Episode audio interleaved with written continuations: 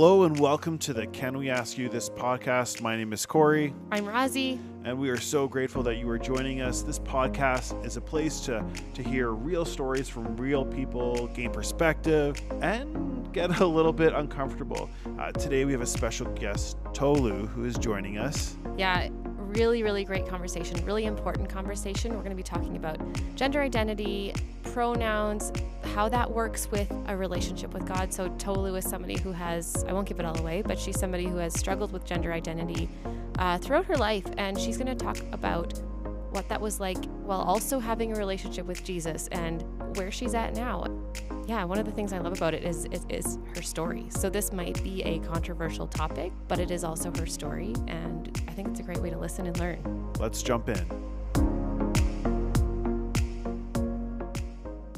Welcome, Tolu. Hey, Corey. Hey, so great to have you with us today. Hey, Tolu. Hey, Rosie. Thanks, thanks to you guys for having me. Oh, me. we're so excited about the conversation to get uh, kind of the viewers and everyone kind of familiar with who you are. Can you just tell us a little bit about yourself? Okay, so you know my name. My name is Tolu. I was born and raised in Nigeria a few years ago. Okay.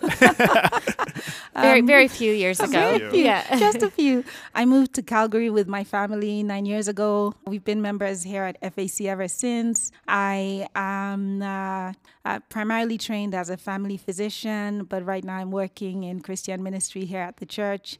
I'm married to a really great guy who's been my friend for a long time. We have two miracle children, I call them. They're God's gifts. Aw.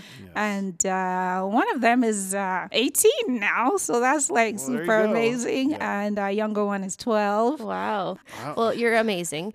I want to ask more about how you made the transition from medical doctor to mi- ministry, but maybe we'll get to that a little bit later because that's quite a shift as well. Probably for the money, I'm guessing. Yeah, oh, definitely. just just kidding if anybody A little bit thought of that was serious yeah so you started attending FAC nine years ago when you moved but when did you meet jesus for the first time or when did your faith become real to you So I was about 10 when my mom sat me down and told me the story of the gospel. I didn't agree with many things my mom said, oh, okay. but that day I agreed. It made total sense. And she said, Do you want to accept Jesus into your heart? And I was like, Yes. And so she prayed with me. And yeah, I was 10 going on 11 when I gave my heart to Jesus. i'm sure your faith then looks different than it does today but what, how did that kind of grow and evolve over the years when I look back, uh, I was that 10 year old kid who just fell in love with this Jesus that I heard about. And I was like, I want him, you know, I want him in my life. I want him, yeah, I want this Jesus. And I started to pray from that time on. I'm pretty sure it's very different for people who accept Jesus as kids versus as adults. But as a kid, I was just totally trusting that I was conversing with God and He was conversing with me. So I would ask God, should I play there today? You know, like, uh, should. I eat that today? I would have these conversations. I look back now, and that was really precious because I really know I was in relationship with the Lord. But it didn't necessarily mean I did the right things or made many right choices. And of course, when I became a, an older teenager, I struggled quite a bit with my faith. You know, I was like, hmm, I don't even know. Do I really believe? What do I really believe? Uh, when I was about 18 and I was in university, I had to make some tough choices like, am I going to follow this Jesus or not? Um, because I'd known him most of my life, but I wasn't necessarily following him. So I always say, yes, I, I prayed to have Jesus in my heart when I was 10, but I chose to follow him when I was about 18. yeah there's a there's a difference there hey Yeah. Thank you Yeah. f- uh, for sharing your story. And the topic today that we're going to jump into, it's obviously a very sensitive topic. So we really appreciate uh, you and your openness to share not only your journey with Jesus, but just kind of your your struggle with gender identity. And I would love for you to maybe share with us when did you first know that gender identity was something that you were struggling with? My earliest memories have been about my gender identity struggle. One of my first memories was uh, my mom says I was about two or three, and she just given me a bath, and I came out of the bath and I asked, uh, "What is wrong? I'm supposed to be a boy." And she was like, That young. no, you're a girl. And I was like, no, I'm a boy. Uh, something is wrong. And I, I still remember that day because I really felt anxious, even as a child that young, that something switched to my, somebody switched to who I'm meant to be. And there's been a mistake. I, it was something I used to say a lot as a child was, there's been a mistake in heaven. I'm not supposed to be this way. Um, so I do have those memories, and apparently those are my memories. My mom has memories that go even before then. As soon as I was conscious of who I was, the first thing I asked is, "Why am I a girl?" Wow. And and I carried that on for pretty much all my life till I was a young adult. Can I ask, what was your mom's response to that? At first, I remember that day when I asked, What's the problem? She just said, You're a girl. And I was like, No, I'm not. And we had this little argument. Now that I'm a mom, I just imagine Yeah, yeah. this mom arguing with this child who can't even speak very clearly. I think she just brushed it off and was Yeah. like, You know, Yeah. this is just whatever. And then as I got older and I learned about prayer, I repeatedly asked my mom, Have you been praying that I change? And she'd be like, uh, no, and I'd be Like like, that you really changed to a need, boy? yeah. Okay. I, I just believe God could do that. You know, I was like, and I, I got taught God answers prayers. So Mm-hmm. my response was, well, then can you pray for me that I, I change, that I become a boy? And so I repeatedly used to ask. She didn't really answer. She'd just be like, yeah, okay, yeah, yeah, I'm praying. And then one day she said to me, no, I'm not praying and I can't pray that prayer. And, and it was a real defining point for me because then she told me, I I can't pray and I don't think that's something I that's gonna happen even if I pray. So no. And I, I felt really conflicted Yeah. and really upset that day. Um, were you? I'm just wondering what your response was. So you were probably in the church. Did you tell people at church how you were feeling with this? And was there a stigma around it if you did, or what was the reaction like there? So that's something that's always interesting to me. I was born in West Africa. Um, so these things I'm telling you were like in a culture that didn't even recognize gender identity issues and a time when it wasn't uh, trending. Do you know what I mean? Yeah. Like Yeah. Yeah. like now if you say, "Oh, I have these gender issues," there's some there's literature and there's, you know, counseling and teams and you know transitions teams and your gp or your family doctor is all over that. Uh, that's not how it was when i was a kid. Um, and that's not how it, it was in the culture that i was born in. Uh, we're talking west africa. It, it wasn't a thing it was just someone would either laugh and say okay weird kid Yeah. uh, some people used to say, "Oh, she's a tomboy." Many people called me a tomboy. They'd be like, "That's just how she is. She's just a tomboy," you know. And it was a, a running joke uh, at school. I had a reputation amongst some people that I was strange. And when I think back now, I'm not proud of some of these things, but I was a kid who would fight you in the playground if you took my cookie.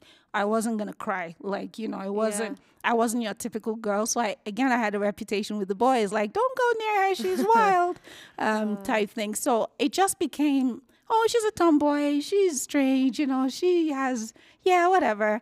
It wasn't a thing.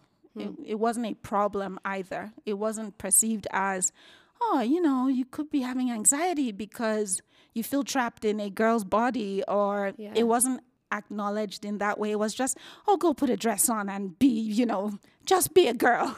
Were you dressing like a boy? Were you dressing in whatever your mom or dad told you to wear? okay, so I used to choose to wear boyish things. Yeah. And my mom would sometimes fight me on that. She'd be like, no, you're wearing a dress. And I'd be like, no, I'm not. Mm. And we used to fight over, oh, I bought you a doll. And I'd be like, do not play with dolls.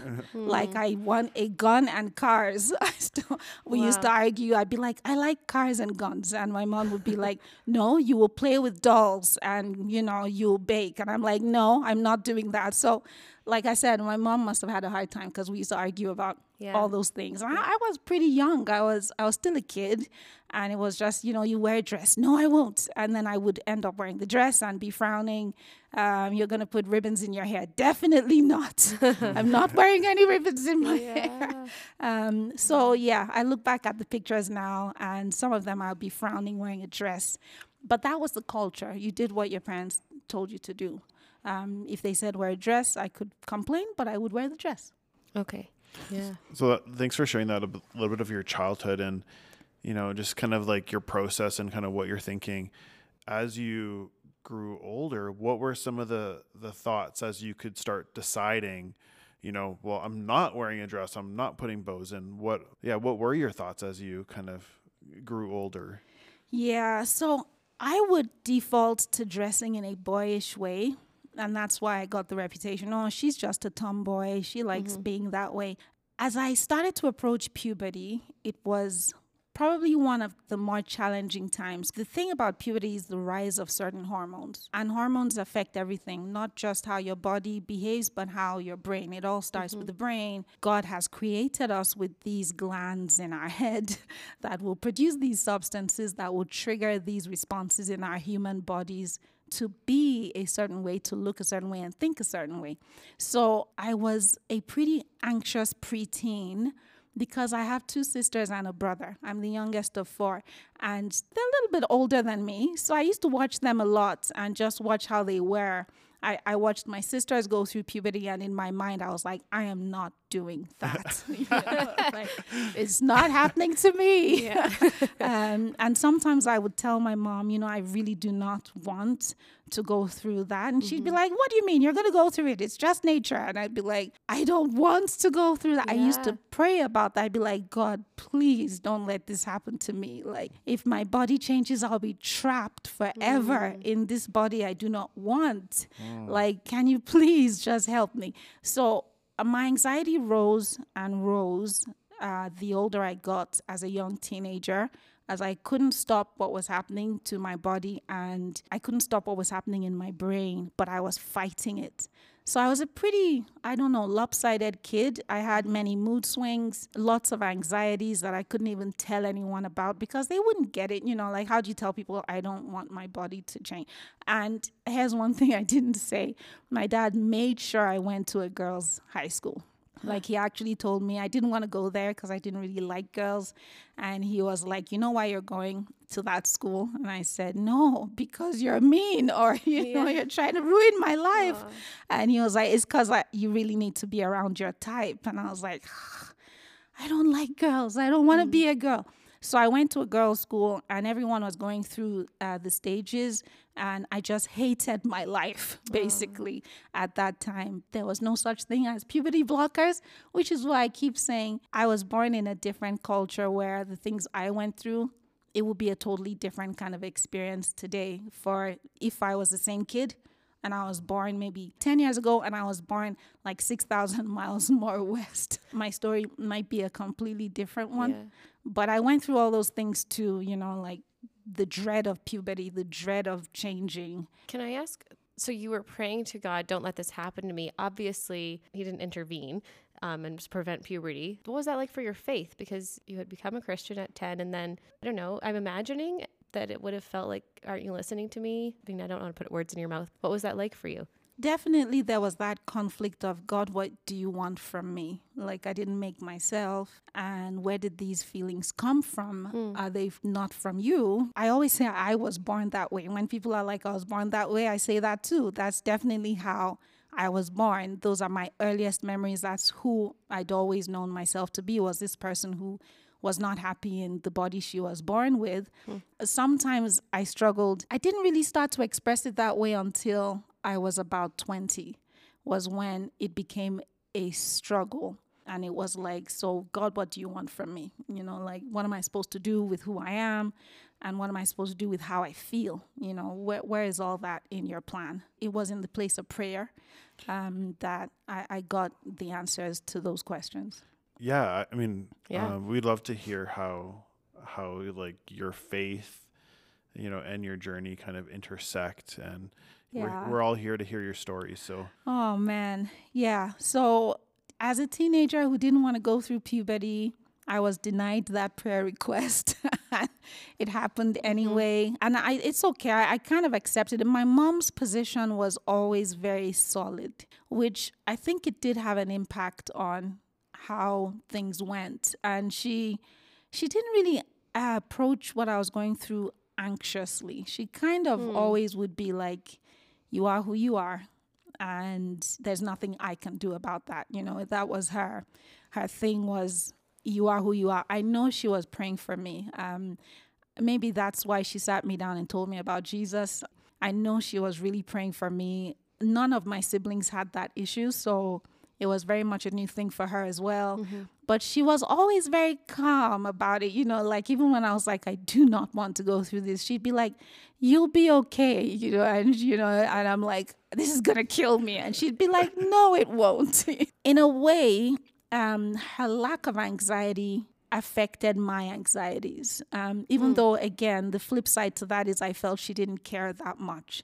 So again, I had my struggles with her was I'm not even going to talk to you because you don't get it type of attitude. Yeah. She was very solid. My dad also was like, what is, you know, what, what what's her issue now? You're going to girls school, you know, like yeah. um, they did what they knew to do at the time with what the situation was. I talked to God about it quite a lot. You know, I, I had these conversations with God where I'm like, this is how I'm feeling. And I think because I'd been praying since I was a kid, I was always very honest in prayer. Mm. Um, and I'd be like, you know, and I always used to ask God, this is how I feel. What do you think? You know, what do you say?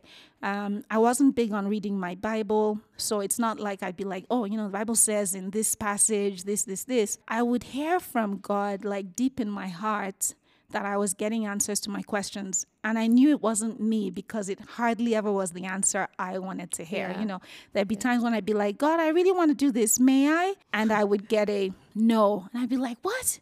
But there's nothing wrong with doing that. Why would you say no to me? You know, but it was normal for me to talk with God. Here's what the Bible says, and this is why the things I went through later on in my life, I started to see how the Bible already talked about those things, mm-hmm. like like Jesus saying, "My sheep hear my voice, and they know me."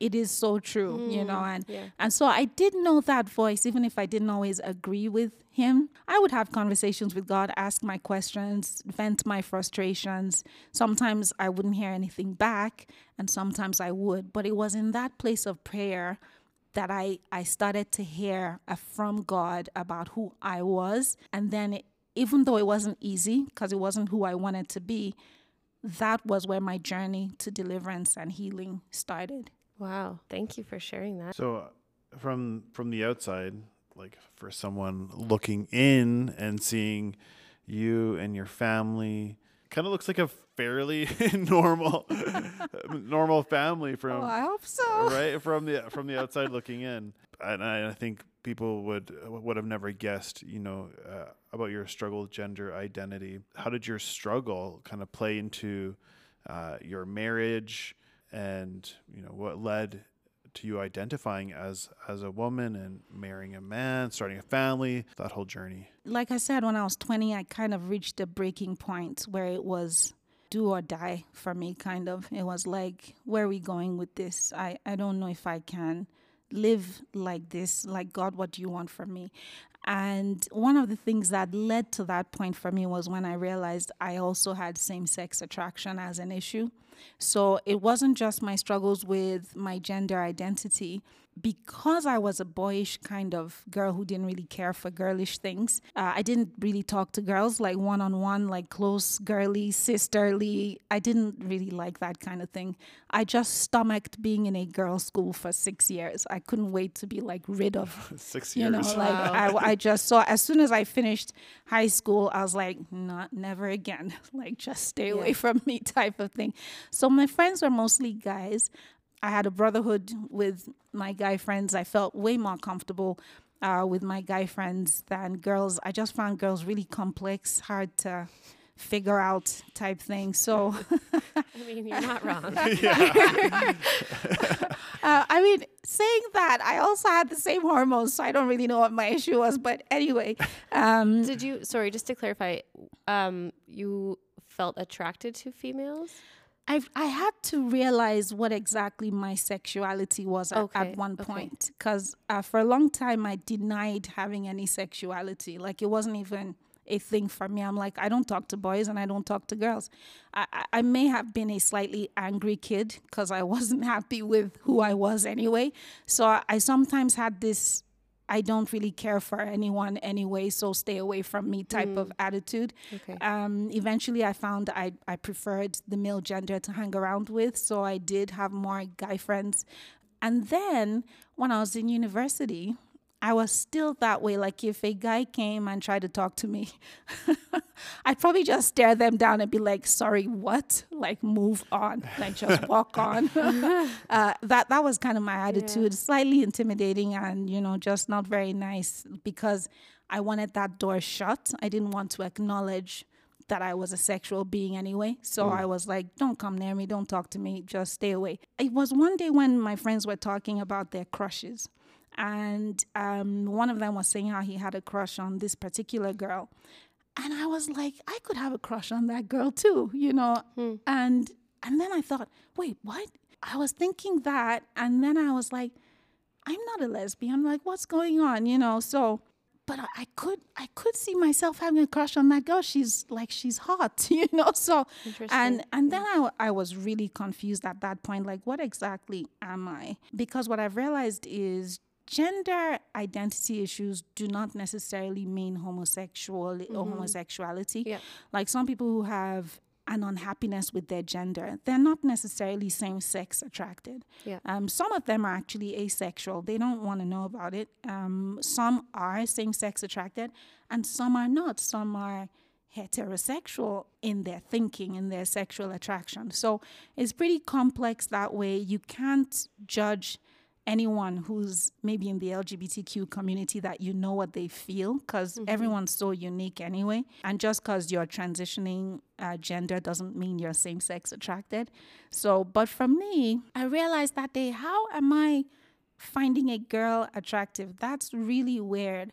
And so it was at that point I started to have some strong conversations with God like, exactly what am I? And what do you want me to be? Like, what am I supposed to be?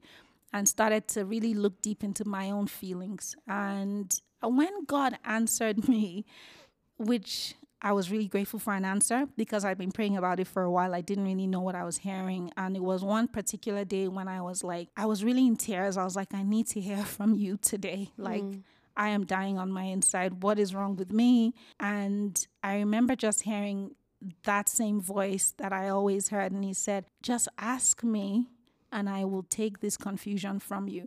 And that's what I heard. He just said, It's not you, it's a confusion. Ask me and I will take it away. And here's what I'll explain. Even though I had all these feelings, I was deeply dissatisfied with my humanity.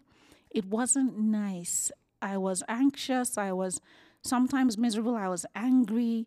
I was dissatisfied. I was not a happy camper. Hmm. So part of my issue with God was I'm not even happy. Like, what is, would you help me, please? You know, like, uh, I don't even know if it's having a girlfriend or a boyfriend that would make me happy right now. Um, and I, you know, like in my time, the option for transitioning your gender just wasn't there where I was in in this world. So it wasn't even a maybe if I go see a doctor to give me hormones, I'll feel better. It, it wasn't that. It was just this deep darkness in my soul that I was crying out to God about. And that's what I heard. He just said to me, Ask me to take it, and I will. And so I did that. I was like, Okay, then help me take it. And and I know he did because something shifted in, in my life. First of all, that deep dread went away. And when I talk about that deep dread, is this just not knowing what's going to happen to you. Um, the anxiety, it come, it went away. The dissatisfaction with being human, just being here in this world anyway, that went away. And I think I had a turnaround that day. That wasn't the end because the journey continued. But that day was a turning point for me where I was like, I can be comfortable in my own skin. Finally, I can, yeah, I don't have to go through life anymore just not wanting to be here. So Wow. that that was I call that my day of deliverance where something shifted. Wow. So, how did that lead to you meeting your husband? Uh, Was it a long process, or was it like, wow, suddenly I think that guy is good looking, or or how did that all come to be?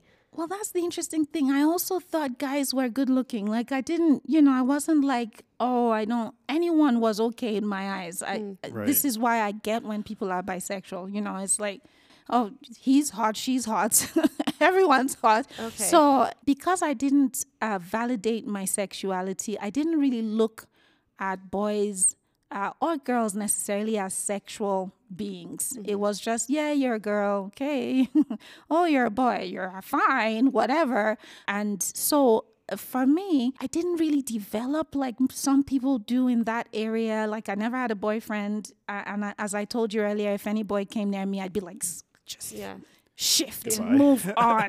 Yeah. like don't even, don't go there. So told me I didn't. That I met him a few years later on. He was also in med school. We were in the same church, and he was just my friend. He was just a very unassuming person, and I felt comfortable with him that way because he he didn't really care for a lot of things that some boys cared for. So he was very easy to get along with. I could tell him all my secrets and he wouldn't judge me. And I felt comfortable with him almost like he was my brother kind of relationship. Um, and he was uh, at a point, I said to him, Do you know you're my favorite friend? And he'd be like, Oh, that's so nice. Okay. That is nice. Friend zoned hard. Oh Abs- absolutely. And the thing is, he also totally friend zoned me. Yeah. Because even when people say, "Oh, you guys hang around a lot," is there something going on? He'd be like, "Oh no, oh my goodness, no, definitely not." So I think he he actually probably friend zoned me more than I friend zoned him, and and it was comfortable Yeah. because you know um, I could totally be myself with him. Uh, we didn't start out with a romantic type of attraction type thing. It was just a very practical friendship Friendship. which when I look back now and then we changed how we related and he was like, Why don't we get married? Sure, let's get married. And we did. Marriage came with its own uh, struggles that I didn't even see coming. But let me say this between when I had my turnaround, like I was between 20 and 21, and when I met Tommy, one of the things I said to God was, I'm okay to just be single the rest of my life. Like I was okay with that. And one of the scriptures God spoke to me with when I was asking Him, So what's the plan for me? Like, am I supposed to have a boyfriend? What am I supposed to do now? And it was the scripture in, in um, 1 Samuel where, you know, Hannah, the mother of Samuel, she was crying because she didn't have any kids. And her husband said to her, You know, am I not more than so many sons to you? And that was the scripture that came to me that day was, mm. Am I not more than all of that to you? Would you just love me, God, even if you had nothing and no one else? And that was my decision that day was, you know what, God? I will love you even if you're all I have. Mm. That's enough for me. So I actually didn't think I would necessarily get married at that point. I wasn't going through life thinking, oh, my husband might show up now. I mm-hmm. was more like, I'm okay. I, Yeah. I'm actually quite okay just being the way I am. And if this is the way it is the rest of my life, I'm okay with that. So Tommy coming into the picture kind of was a small surprise. But I think God had his own plans. I mm-hmm. think people not getting married is totally fine if if that's where they're called to be. But some people will get married and have children and God orchestrates those things his way. Yeah, I just want to jump back. I'm just thinking about um, that time between you had your, as you said, turnaround. Did you feel like a burden was just lifted off to you, or what did that look like for you in the daily life? Like you lived under this sort of umbrella of confusion. What did that feel like after? 100%. It was like the burden was lifted from me. Wow. because I'd been living a- a battle and just wrestling all my life from my very first memories was wrestling with why am I here? Why am I a mistake? You know, for a long mm. time I felt I'm a mistake. I'm something's broken in me and God isn't fixing it and no one is fixing it. And so, yeah, that that was a really heavy burden in my soul. As much as I was a Christian kid, it didn't change the fact that I I had that very dark cloud over my life and very heavy burden in my heart that just didn't allow me to be really joyful, you mm-hmm. know. Mm-hmm. And I think what happened to me in my turnaround was really a Holy Spirit experience where Yeah. where God Himself came into my journey and started to turn things around. So definitely was like a burden was lifted. I was comfortable in my own skin. I could finally just be who I was and not be dissatisfied that I was supposed to be someone else or I could be with my guy friends and be comfortable being a girl, not feeling like I wish I was one of you. Why mm. am I not one of you? Um, how do I become one of you? It yeah. was more like, yeah, I'm a girl and that's what it is and that's okay. I could also be comfortable with just being satisfied. Like, you know, of course, I got mocked often, like, hey, you're not getting any younger.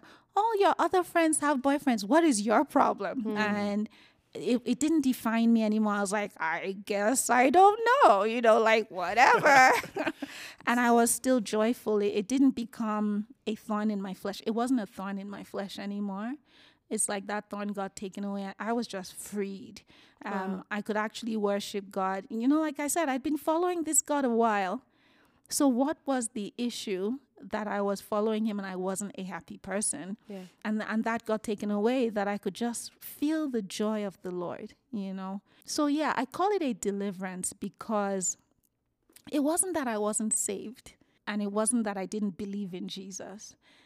But it's that God took something that was oppressing me. It was an oppression. It mm-hmm. wasn't pleasant. And I, I take it very seriously when people have the same struggle because I think everyone just judges it as a sexual thing or it's about who you're attracted to or what you want to wear.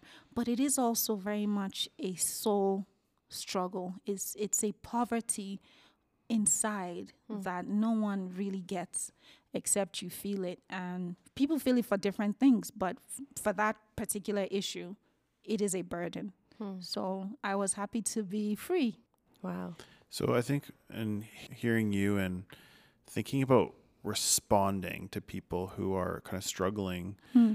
um, or just maybe they don't, I don't know, maybe they don't think they're struggling and they're just kind of happy the way they are, or maybe they do feel this kind of, you described it as being trapped in a body, kind of this impression What, how should people who don't have uh, those feelings or those feelings of being trapped respond to those who are mm. kind of wrestling through some of these uh, struggles? The first thing is just acknowledging our humanity, I think. There's a story in the Bible that really, really speaks to me. I think it's in the book of Mark. It's where Jesus meets a rich young man.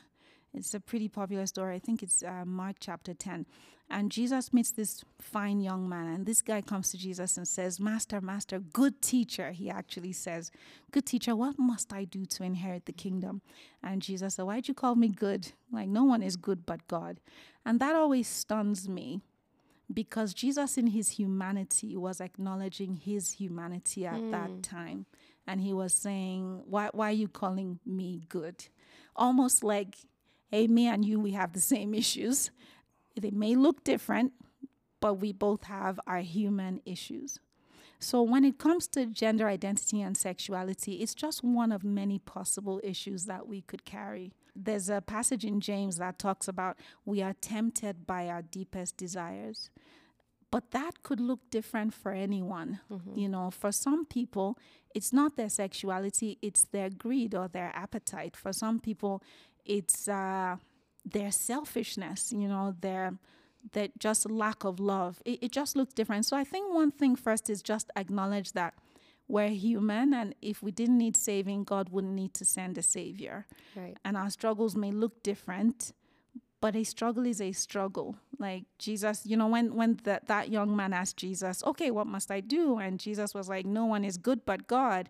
And Jesus then said, "Well, you know the scriptures, you know the law, well, go do it, you know. And I see that as Jesus saying, God hasn't suddenly changed who he is. He's still the same God. He's he's already told us what he wants. And Jesus was like, Well, you know what God already said, you know the scriptures, right? Well, go do that. And the young man was like, I've done everything. And what must I do? Mm. And then the Bible says Jesus looked at him and loved him. And and that just moves me so much because we're talking about Jesus here fully human fully God but at that point very much in tune with his humanity. And Jesus looked at him and loved him. I think that's really important. It's not about loving what people do that says you love the person. You know I could love you mm-hmm. Right. but not like what you're doing. You know and i have kids. I, i've gone through that loads of times where it's like please Yeah. don't do that All the parents. I often will tell my kids, I love you. At the moment, not a fan, but I love you. That's right. You know, so it's not loving you doesn't mean I'm suddenly going to agree with everything. I, actually, that's dangerous. You know, mom, can I have marshmallows for breakfast every day? Of course, honey, because I love you. No, Right. Actually, you know, social services will they'll come knocking on my door because uh, that's not love. Yeah. So the Bible says Jesus looked at him and loved him. I think it's very important that for me, that's something I'm asking God to grow me in every day mm. is to be able to do that. Look at someone and love them, irrespective of how they look, what they identify as, and what they're doing. Just love them. Mm. And and so and then the story goes on. Jesus looked at him and loved him and he said, Well, there is this one thing you lack. And and I, I love that because Jesus didn't say to him, Yeah, you're right, you haven't really been obeying the commandments. He didn't argue with him about obeying the commandments, right? He was like, There is this one thing you lack. Mm-hmm. And that tells me sometimes there is a thing we lack as people. And what did he lack? And he's like, Jesus then says, Go sell everything you have and mm-hmm. follow me. and, and then the Bible says the young man was sad because he had great wealth. Mm-hmm. And many times that story comes across as a story about money. It's not about money necessarily, it's about what was possessing that man. Yeah. So Jesus throwing him that anchor was, yeah, there is this one thing you lack is even though you're obeying these commands, can you give up what your strength is, your wealth? Can you give up your entitlement? Can you give up what you think is right mm-hmm. and just follow me? Just clean slate, just follow me. Yeah. And then he couldn't because even though he was following these instructions, he was possessed by his own ideologies, his own wealth, his own position, and it was hard. So I think this is my learning in my own journey. I've had to so many times say, God, less of me and more of you. Hmm. Because it's not like I don't have my struggles. I told you I, I recognize his voice. I can tell you loads of times when I have recognized it, but totally ignored it. You know, like I am not doing Yeah. that. Leave me alone, you know, Yeah, and I've regretted it because when I look back and God reminds me, Did I not warn you about that? And I'm like, Yes, you did. I'm so sorry. And I wish I could just obey Him. I wish I could just follow Him. And even in my journey, you know, it's not one and done. Uh, I've had to choose to remain married. I, I'm not ashamed to say, like, in the first year of my marriage, I just wanted to run away. It wasn't because my husband was a horrible person, it was because I just struggled with having someone be a part of my you know i was like no i, I think just go away now. Just leave me alone. Hmm. And i wanted to run away and it wasn't easy. I went through a whole other process when it came to having kids. That was also a struggle for us. And we are where we are now but it hasn't been without its struggles. But it has been can we just follow him that's been that's been what what i hear from him every time is can you put aside your ideology can you put aside your ideas can you just follow me and when i found in my life when i do surrender to that kind good voice the results are good Awesome. uh, thank you for sharing that. I wanted to ask when you you said having kids was a struggle. I wonder is it was it really hard? Like that's a time in a woman's life where it's you're very very feminine because you're doing something that it's a thing that only women can do. And as somebody who struggled with gender identity, and I know you had had that deliverance, but did that uh, give way to old feelings or thoughts? emotionally I, I was very deficient because i don't know maybe while girls are developing they're supposed to develop certain emotional responses which i just had buried for so long that i almost felt i didn't even have like i wasn't capable of uh, I remember saying to God, I was like, please don't give me a girl child first because I'm going to ruin her because I, I will not know how to connect with. I- I just, I can't. I don't know whether him giving me a boy child was an answer to prayer or not, but uh, he did give me a boy child first. And I was like, thank you. I cannot deal with estrogen right now. Not, not like my first child. I just can't. But, you know, I, I did have certain struggles. It wasn't so much about my body because by now I was attuned to this is the body I have. Yeah. Um, I didn't not want to get pregnant. I actually really wanted kids. I desperately wanted a family. Even during my days of I'm denying my femininity, just I would rather not be this way. I still had this. I would love to have kids one day, Yeah, you know, yeah. because at the end of the day, that's what my brain was designed. You know, that that that was in me. As much as I denied it, it is who I am. Yep. So I did want to have kids. I just didn't have any idea how on earth that would happen. Um, so so I was very happy to be a mom. I was just really anxious. That was I was like, I, I don't want to mess this kid's life up. I'm a broken person. Like I don't even know if I can be a mom, you know, but here's where God is God and God is good. Because we didn't even we had trouble having kids and i constantly blamed my past i'd be like maybe something is really broken in me. Uh, maybe i'm not normal. And i remember one day my mom was praying for me and she was like oh god everything that is so unwomanlike about my child please fix it. And i was like yeah of course. I am a broken person. Um, but god came through for Yeah. us and, and i call i call our kids miracles because of that. And I, I would say to you, after looking at everything, what do I prefer and what do I appreciate? I am a way better person with what Jesus has done in my life. Mm-hmm. And it's not that I'm a good person, no one is good but God. It's that I'm a recipient of grace mm-hmm. and mercy. And I remember the anger I used to have and how God has been dealing with that. That's not, that's just the power of God as He replaces that selfishness and the anger and the anxiety with His love and His joy. I am a recipient of that. I appreciate that. And when you talk about my transition in profession, it's not, I didn't come into pastoral ministry because it's like something I had as an ambition. It's just that I find God has led me here somehow. And I, I again, I have to acknowledge that's His doing.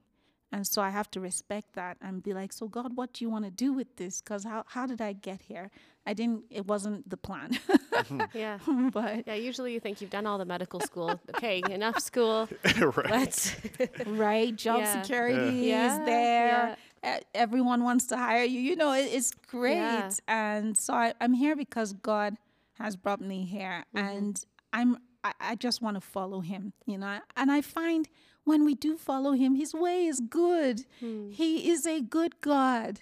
He takes the burden away, but sometimes it feels like a burden to even follow him. Because I know how I struggled with, I know how I want to be. Why would you not let me be how I want to be? But when I was able to lay that down, then I got real freedom. And I think what would have happened if I just insisted, no, this is who I want to be. You can just back off. I think I would be a miserable person hmm. now. It just sounds like you have a life of totally surrendered to God, and everything else is secondary.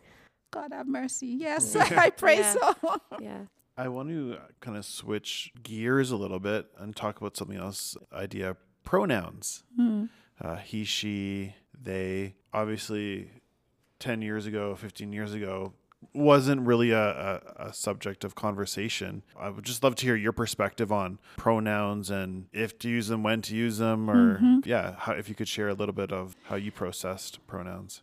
So it has how I process many things comes from my recognition of culture and how hmm. powerful culture is. So I'm a slightly multicultural person, born and raised in Nigeria. I moved to the UK in my 20s and I moved here in my 30s. And so I'm very aware of how people behave because of the culture. Now, the funny thing is, in my language, the pronouns are not like English pronouns.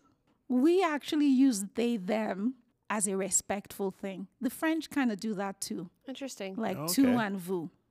You know, I would maybe say use vous for you, I don't know if they do it in Canadian French, but the French I learned for you, I might use vous for you because I'm trying to be respectful, but you is actually plural. Uh, no, sorry, vous is actually plural. Okay. So, and it's like that in my language is we use they them if we're trying to be respectful. Okay. So it's very interesting how these things start to show. So, but it, that's not the same as using they them because of gender identity, right? But I just digress there to say culture is a very powerful thing and it affects how we speak, how we behave. The culture has changed in the last 10, 15 years for sure, in terms of acknowledging issues to do with sexuality, gender identity. It's changed a lot. We didn't name these things many years ago. Now we mm-hmm. name them. Have they always been with us? Yes. Are we acknowledging them now because the culture has become more aware? Definitely. And so, in terms of pronouns, I would use somebody's pronouns as my sign of respect to them. It's not, you know, and it's the same way, like I was describing, Jesus looked at him and loved him. Mm-hmm. I don't, you know, loving a person is different from putting my own ideas on them immediately. Like, even if I think, yeah, I'd rather not call you that, it's my sign of respect to say, if that's how you want to be known, sure why not i will use what you feel comfortable with me using doesn't mean i agree with it eh, but it's my sign of respect to you hmm Thank you. thank you I think we have an amazing conversation here, and I think it's really important. Can I ask you this? sure oh yeah, we have to get it in there somehow. Being a parent now, Hmm. how would you have approached the situation differently for yourself? Like, Mm, good question. yeah, like so you're a parent, like you're your mom now, Mm-hmm. you know, and watching your child kind of wrestle through everything. How would you approach the situation? I learned some lessons from how my mom approached it. One was she loved me anyway. Not once did my parents chastise me for those statements I made or you're going in the naughty corner because you dare tell me you're a boy. They would sometimes laugh and sometimes they would scratch their heads like, what is really going on here? Is this child okay? Yeah. um, they didn't let it become the center of my world um, even though some of the decisions they made was because they were trying to like get me in shape and one of the things that my mom did do which i'm getting more realization was she immersed me in prayer Hmm. and when I look at my deliverance, because I had left home, I was in university. I purposely did not go to a university near home because I was like, I just need to be rid yeah, of you guys. away. Like, I just need to Yeah. go. I need to go. Yeah. So I wasn't near home. Uh, my parents were not influencing my decisions at that point. They had actually let me go. And I appreciate that lack of anxiety that they didn't feel the need to kind of uh, bubble wrap me or be aware of everything I was doing, everywhere I was going. They kind of trusted God to go with me.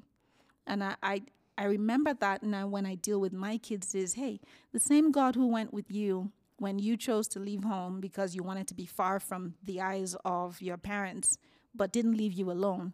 That same God is with your kids now. Yeah. Yeah. So it's that just not being anxious. I'm learning that is, you know what? God is their father first. God can go where I can't. God can reach where I could never reach. So I have to trust Him. Mm-hmm. So trusting God, praying intentionally. I know my mom did that a lot for me. She prayed very intentionally for me. I mean, she used to pray about who I would marry, and I'd be rolling my eyes like, Who told you I would marry? Like, you know, leave me alone type of attitude. Yeah. But she prayed a lot, and I, I'm grateful. I'm grateful for that. So, again, praying for my kids is another lesson I learned there is how do I deal with this? Um, so, not being anxious, making sure we're praying. Uh, the other thing is teaching my kids. The Bible talks about training up your child. It is our responsibility as parents to teach them. You know, we can choose for the world to teach them. And I'm going to throw this in there. Media is a huge influencer of culture. So when I was a kid, I watched Sesame Street. You know, certain things I picked up because I watched Sesame Street. There wasn't that much television in Lagos, in Nigeria at the time that was the same as cable TV in the States, for example. But the things I picked up from media, they really influenced how I thought and how I behaved. So media can be good or bad. Some some sometimes media can be a huge influencer of culture, not the good way. even sexualizing everything. That's Mm-hmm. a media agenda right there. I personally feel like it's a enough of a burden for a kid to be going through puberty anyway, trying to deal with all these hormones that they didn't have spiking, now they're spiking. And then the media is constantly asking, What is your sexuality? How is your sexuality? Who do you have a crush on? Who do you not have a crush on? And I almost feel it's an agenda that just gives kids too much of a burden. Wouldn't it be mm. great? Just play in the playground. Right. Yeah, yeah. don't You worry know, about this. don't worry about that. Be okay to be a kid. And like someone said, I heard someone say in an interview I was listening to, he said, you know, the people who write the scripts that your kids are watching on their kid programs are not kids. They're grown ups with their own issues who are writing scripts for kids to act out. So, how is that influencing our kids necessarily? It means that if my kid is watching a show, for example, it's not necessarily looking at what real kids are doing, it's what somebody wrote in a script who's probably a grown up and mm-hmm. the kids are acting out. So, as parents, we do have to be aware what is the media agenda? What are my kids being exposed to? Why? And how is it going to help them? And when do I need to step in and say, hey, no, we're not watching that? Or, Yeah. no, we're not listening to that. I'm sorry. Like when you have your own house, feel free. Yeah. Right now, no. When do we just take those bold steps to identify how is the culture being shaped and how is that shaping my kids? I find that there is the general culture and then there is a culture of the kingdom of God. Mm, And yep. so, in, in my intercultural experience and my multicultural views, I kind of use what is the culture that Jesus put forward? And is it extinct? No, it's not. It's always relevant, it's always current. And whose culture am I following right now? You know, I, I'm very conscious of that. Is yes, I know that's what's trending, but it doesn't mean it has to be the way I am. I don't have to be doing what is trending. So that's one thing that is big in in our houses. Yeah, just because it's popular doesn't mean we're gonna subscribe. Like, no, Yeah. we're not Right. doing that right now. I have this book that I've read to my kids, and it's just kind of talking about how everybody's different. Mm-hmm. And I think there's a difference between, like, I mean, granted, my kids are four and two, so it's it's for their age group, but it's talking about physical differences and things like mm-hmm. that. But we, we've also had conversations with, you know, some families have two moms and some families have two dads, and it's like mm-hmm. we could continue the conversation to some girls want to be boys or something hmm. like that. But there's a difference in the conversations that we have where it's not like I'm saying you should try that. It's more of like let's be kind to them and let's love them. And there's a difference. There's a fine line, right, where you're not necessarily affirming it, but you're also leading with love, which Yeah. It was what you talked about in Mark, where he he loved them, right? And mm-hmm. so teaching kids to just start with love, and Jesus will take care of the rest. That's right. Yeah. You know, I feel like that might be a simple way to do it with little ones. I, like I said, my kids are so young. That's where we're at. Absolutely. Just mm. teaching them to be kind humans Yeah. first. Yeah. You know, I'm gonna put this out there. It is not possible to be what God wants us to be by ourselves. Mm-hmm. I ju- it's just it's not how determined we are, how strong we are, how many books we read, how many times we go to church. It's how close we are to him. Somebody could maybe not go to church that much and have a really deep intimate relationship with God, and somebody could sleep and wake up in church and not necessarily even hear God. And so I, I think religiosity is a great thing, but it's not necessarily intimacy with God. We do need one another as a fellowship. You know, the Bible talks about us being a chosen generation, a royal priesthood, a holy nation. That's the kingdom of God. You mm-hmm. know, it, it says we're a different kind of people, but we're called to show forth the goodness of God. That is our mission in this life. You know, what did Jesus come to do? He, he came to bring light and life and love. He didn't come to condemn us. You know, the Bible says He didn't come to condemn us, He came so that we would have abundant life, good life. So we can't do this by ourselves, we can't do it by our power. We need the Lord, we need this Jesus. Um, that's my message is I'm not here because I was determined or I was good. I'm here because God is merciful. Hmm. I think that is, I mean, let's end on that note. That was really, really powerful. Thank you very much for sharing your story, Tolu. And, Thank- and thank you for being vulnerable. It's not an easy topic to talk about. I'm guessing we're probably going to have some comments on this podcast. But before you comment, I would ask listeners that just sit with this for a little bit and think about it, pray about it, see how God speaks to you through this. Uh, what I love about your story is that it's your story and it's your experience. Nobody can argue with the story. No, and you know, let me just add this because I didn't add this in. I've taken years to find out why my story is my story. Mm. And we all have different ways that we have been influenced. But it took me many years to find out that my mother actually did want a boy child. Oh. Um, and I, you know, everyone's so different. It made sense then because I actually had a boy name before I was born. Because wow. there were no there was no ultrasound and she was convinced she was having a boy child and we didn't put that piece together. Even my mom didn't realize that until years later when i was trying to figure out well why was i born that way? You know because it wasn't a mm. case of oh someone did something to you. No one did anything to me. I was a baby basically. So why? And then it clicked and my mom was like yeah, I was convinced I was having a boy child, and we actually gave you a boy name, and we used to sing to you and call you this boy name Wow. while you were in the womb. And suddenly it was like, it wasn't really that complicated that I was born confused. It wasn't, and everyone's story is very different. Like you said, that's my story. Mm-hmm. But it did help to put that piece in to realize, oh, okay, well, that makes sense. Yeah. I get it now. Yep. And it's it's so different for everyone. For some people, yes, you're born with it. For some people, it's something you saw and it stuck. For some people, somebody did something, they touched you or something, and it stuck. In every one of those stories, God is still God. Mm-hmm. And he still has great plans and purpose for our lives. I think if there's anything we're learning, it's just like how complicated we are. Yeah. Yeah. Yeah. Um, and also that we all have our own story, that we're all have our own journeys and, and struggles that we're dealing with, and teaching our children to be kind, Hmm. to be kind humans. And I think we could all be a little more kind and use a little more kindness in our world. So, yeah, thank you so much for your openness and honesty and, and sharing uh, on a topic that is it's it is hard to process for everyone because it is so complicated and Mm. each person's experience uh, like you just shared is so Mm. different Yeah. thank you for sharing your story Mm-hmm. uh, and letting us listen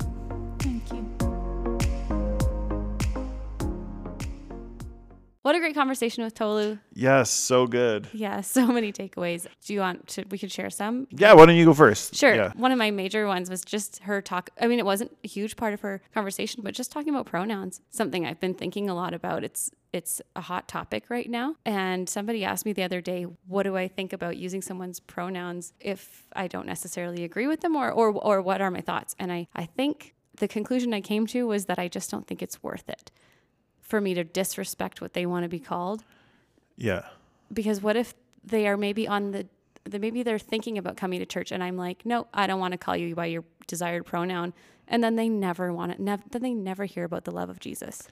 I don't That's not worth it for me. right and something about uh i don't know for me i want to love people wherever they're at in their journey and um, obviously I, I i want them to experience jesus but i think being able to approach someone where they're at because I, I think jesus also comes to us where we're at and we're not always pretty um, but he still reaches out to us and even even when I think I don't have it all together. Maybe someone else doesn't think I have it all together. And I think uh, using someone pronouns is is a way to show love. Uh, it's it is a way to show respect. Yeah. Uh, but that doesn't necessarily mean like like I agree with everything everyone does, Right. right? But it's it's but it's still acknowledging someone where they're at in their journey Yeah. uh, and and doing life with them, even though it might be a little bit uncomfortable. I think that's kind of when life's uncomfortable. Sometimes we close off or get defensive, and I think part like part of the journey of like listening even to Tolu's story is for me is just learning to just take a moment to understand someone's perspective that's a little bit different and experience like Mhm, her yeah. her whole experience uh, of kind of working through gender identity is yeah it's a it's it was so interesting to hear uh, her grow up kind of and live through her gender identity experience. Yeah, it's so much more gray than I thought Yeah, it would be. You very, know, like very gray. Yeah. And I think a lot of the conversation, especially in churches that's been had about gender identity, is like, well, God doesn't make mistakes. You weren't really born this way. But when you hear Tolu's story, it's like she was like two. yeah. and and I'm right? not I'm not saying we know the reason this happens, but it was interesting to me that like she's a two year old. I have a two year old. They don't really do much deep thinking. Like Yeah. and so for that to be so ingrained, it, it was just it was really eye opening for me. And I think like I don't know. For me, this is what it comes down to is like how do I learn to love people in their brokenness? Uh, because Jesus first loved me in my brokenness. Yeah. And if I'm to extend love to other people, like how do I learn, listen, and love uh, people that that is respectful? Not saying that there isn't going to be challenge with relationships. Like there just there there will be, Yeah. but still, like how do we learn to love and listen? Because I know that for me is the challenge for my own self Mm-hmm. of like learning to love and listen people that are that are different from me or have different experiences. Yeah, and let's lead with love. I Yeah. don't know. I think that's a Yeah, and and to like, sorry, just to clarify, I don't. Again, I don't think we means we need to compromise on the message of Jesus. I think sometimes we need to compromise on like on what we maybe think is super important. Maybe it's not because it's getting in the way of Jesus's love for people. Yeah, and again, I I think just like you can have your convictions, Mm-hmm. you can have we can all have our beliefs, and when it comes to learning to love someone, it's learning to like I don't know maybe a little bit of like separation, um, and understanding people are at different places, like. Just because you're super convicted, someone else absolutely they might not actually even be convicted of that at all Right. and yeah. it doesn't actually help them find Jesus by being Like judgmental almost. yeah, Yeah. right like you like I know that's where the kind of like with this podcast of you know just thinking about having two ears in one mouth and like learning to listen more than we speak Totally. we're just yeah so it was good it was good said, with that with that said we're done talking Yeah. uh, thank you for listening uh, and yeah s- thank you for Tolu for for sharing your story Yeah. with us If you want to let us know kind of your thoughts on this, feel free to send us a DM. We'll put some information on how you can get in touch with us in the in the show notes here, where we're still working out the details, honestly, on how that's going to work. But we would love to continue this conversation, so don't be afraid to reach out. Check the notes for how to do that. And uh, yeah, thanks for listening. Thanks for listening. Bye.